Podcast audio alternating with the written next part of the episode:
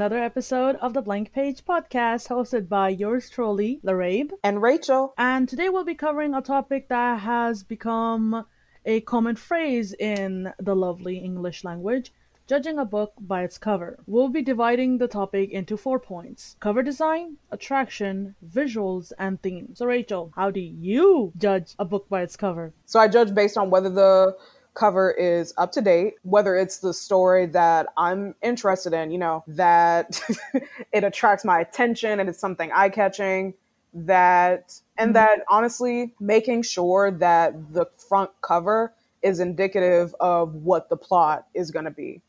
Mm-hmm. So, how do you judge a book by its cover? Genuinely speaking, I look at the cover design of the book and not only the front cover but also the spine of the book.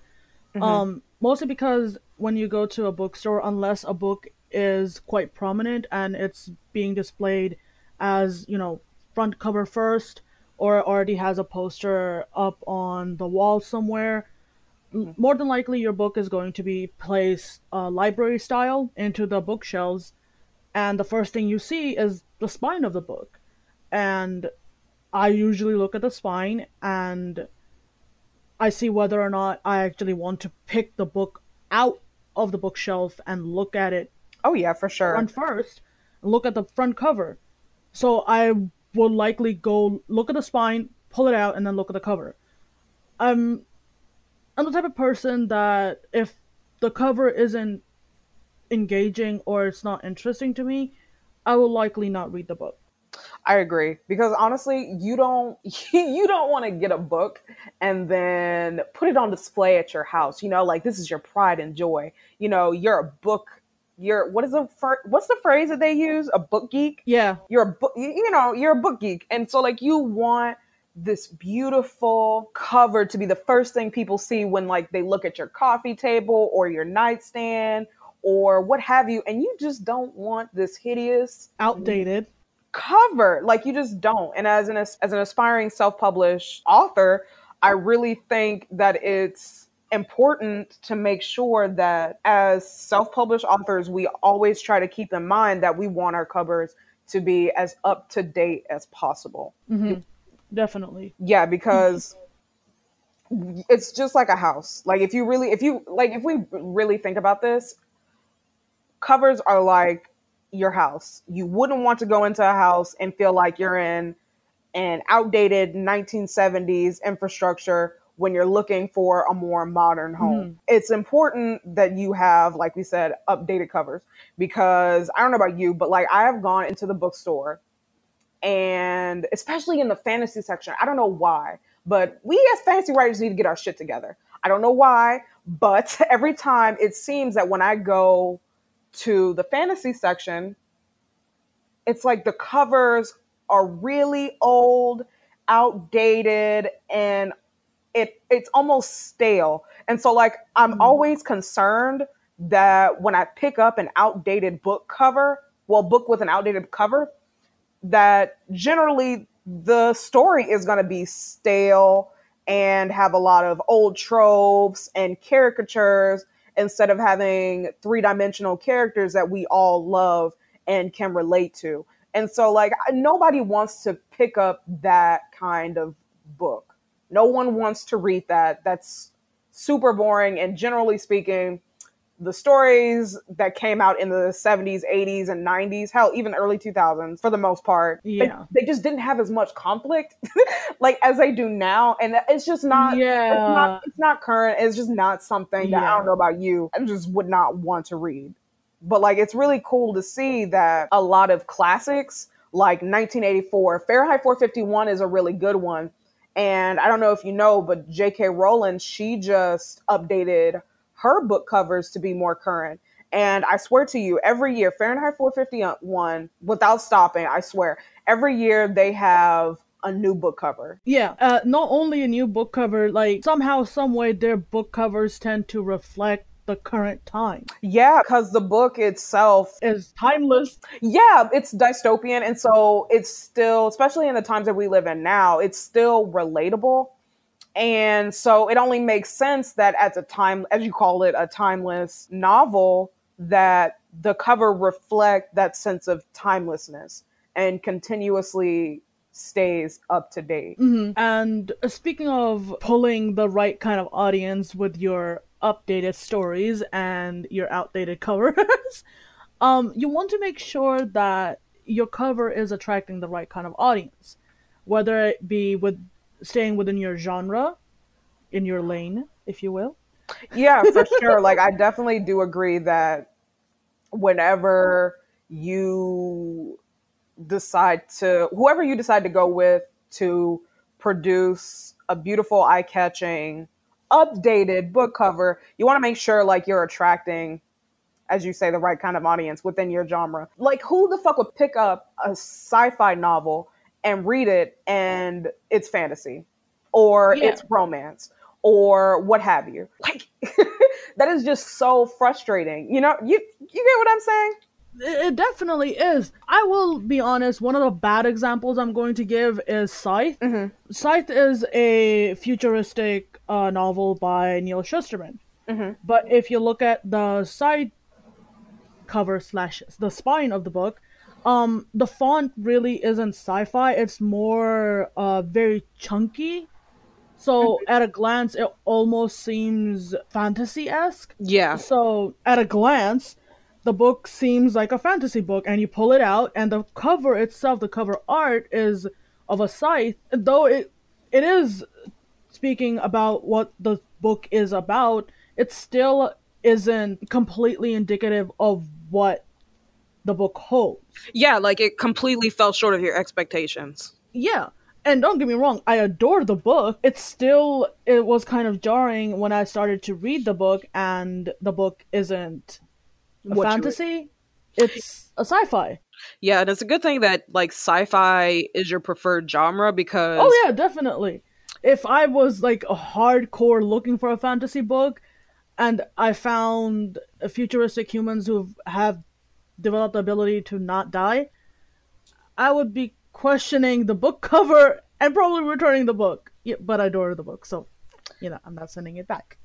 so yeah, Larabe, I agree. That takes us into our third point, which is visuals. Keeping your visuals on track is important because not only is it indicative of the story that you're telling, but also it brings in our other points, which is keeping your cover up to date um, and attracting the right audience for whatever story you're trying to tell.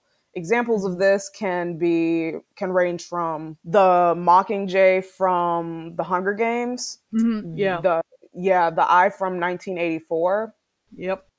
And the matchsticks again from Fahrenheit 451. And these are just like several different examples of keeping visuals on track. Yeah. So would you say keeping your visuals on track is also heavily influenced by the theme of your story or just in general? No. So visuals include like people, like visuals can be anything. People, places or people, places or themes.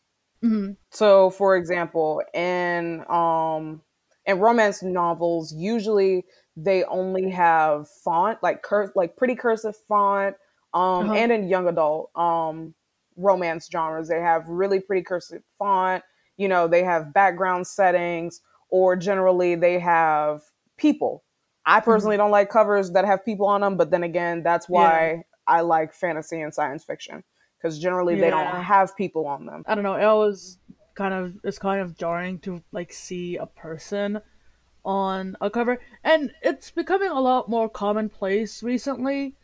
Um yeah. I, I think that's influenced a lot with uh a lot from getting uh book covers that have movie posters on them. Mm-hmm.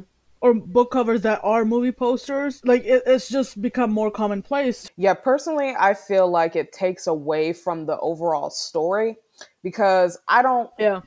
The whole point of being a writer is to show, don't tell. I feel as though by them putting a picture of their characters as their front cover, it's them telling me what they should look like instead of allowing their writing to do that. And so, whenever I'm reading a visual description of a character within a novel, the way I picture the character is based on what you've written, not mm-hmm. what you wanted. Yeah, yeah. That's the whole point of revising, editing, um, beta readers, um, the whole creative process you've had up until now to create these vivid descriptions that you wanted to get across you know, it's like Stephen King said, it starts off in the mind of the writer, but then mm-hmm. ends in the mind of the reader. And so to me, you kind of take me out of that fantasy, if you will, of the story that you've created by putting a picture of another person on your front cover. Exactly. And generally speaking, unless there are very few times where I've read books that have people on the front cover. Mm-hmm. And most of the time, their faces were covered, or genuinely you didn't see them. Um, one of the, I guess, the only examples that's coming into my head right now, even though I'm pretty sure there are more, is a novel called. It's not even a novel, goodness. It's a book. Mm-hmm. It's a book called uh, Red Hood. The person on the front cover is literally the most titular thing in the story. It's a guy wearing a red hoodie standing next to a car's red hood. Yeah, and see, that's another thing about making sure you all the elements within your story are employed properly on your front cover. Mm-hmm. Because, like you said, the character was titular to the story. Um, was the car a part of the story?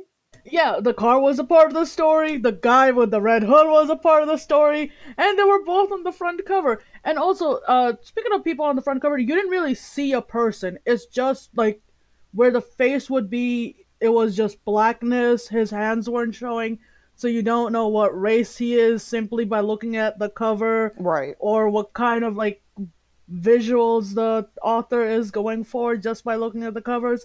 The only thing you see is the red hood and that's it. Yeah and that just brings us to our fourth and final point is theme. And so theme is what creates these iconic visuals. Theme is what brings together um, having the right audience and even down to the title of your story. Um, back to our previous example, and I think this might answer your question in a more roundabout way. Um, mm. But in George Orwell's 1984, not only is it an attractive, eye catching visual, but it's also the theme of his entire novel, which is Big Brother is watching you, the government is watching you. And instead of, you know, taking notice and having like say a person on the front cover looking at you or pointing at you kind of like the uncle sam character yeah. instead of doing something like yeah. that he chose specifically an eye uh, something that has become such a commonplace image in culture, our yeah yeah our pop culture that like there's an entire show oh, based there? around like big brother is there? I didn't. I yeah, did not know that. Do you not know about the?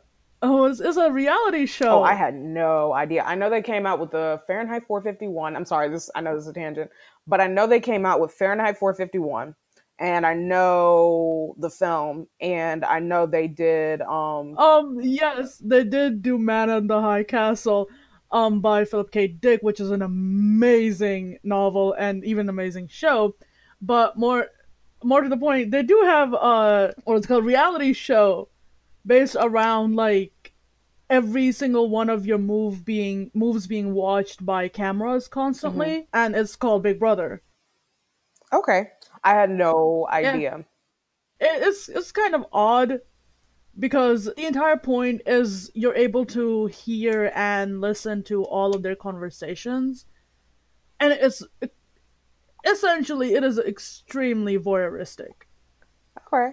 I mean, I like yeah. that I I like the idea of that because again, because of George Orwell's 1984, it has influenced pop culture.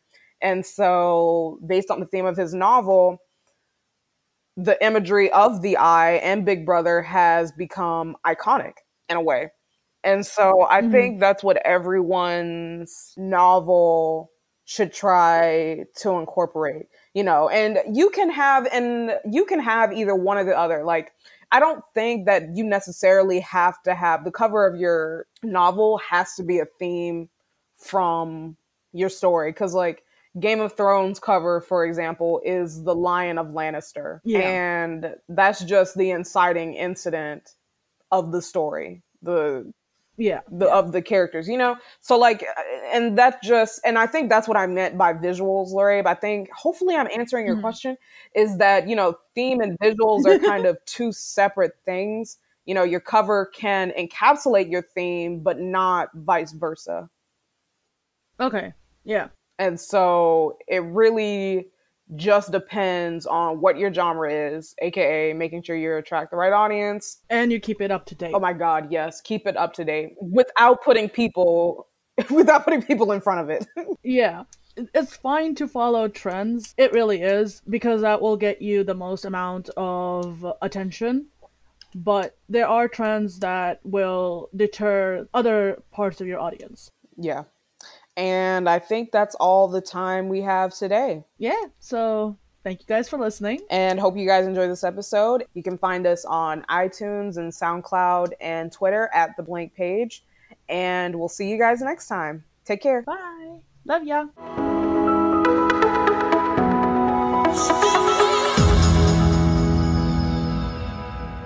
Castle in the Sky? Or what is it called? A castle. Wait, castle in the sky. Uh, is that not what it's called? Man on the High Castle. Man, man. castle in the That sky. is- like, wait a minute. that is a What? Hayao Miyazaki film. I am so Yeah. sorry. castle in the. Shut up.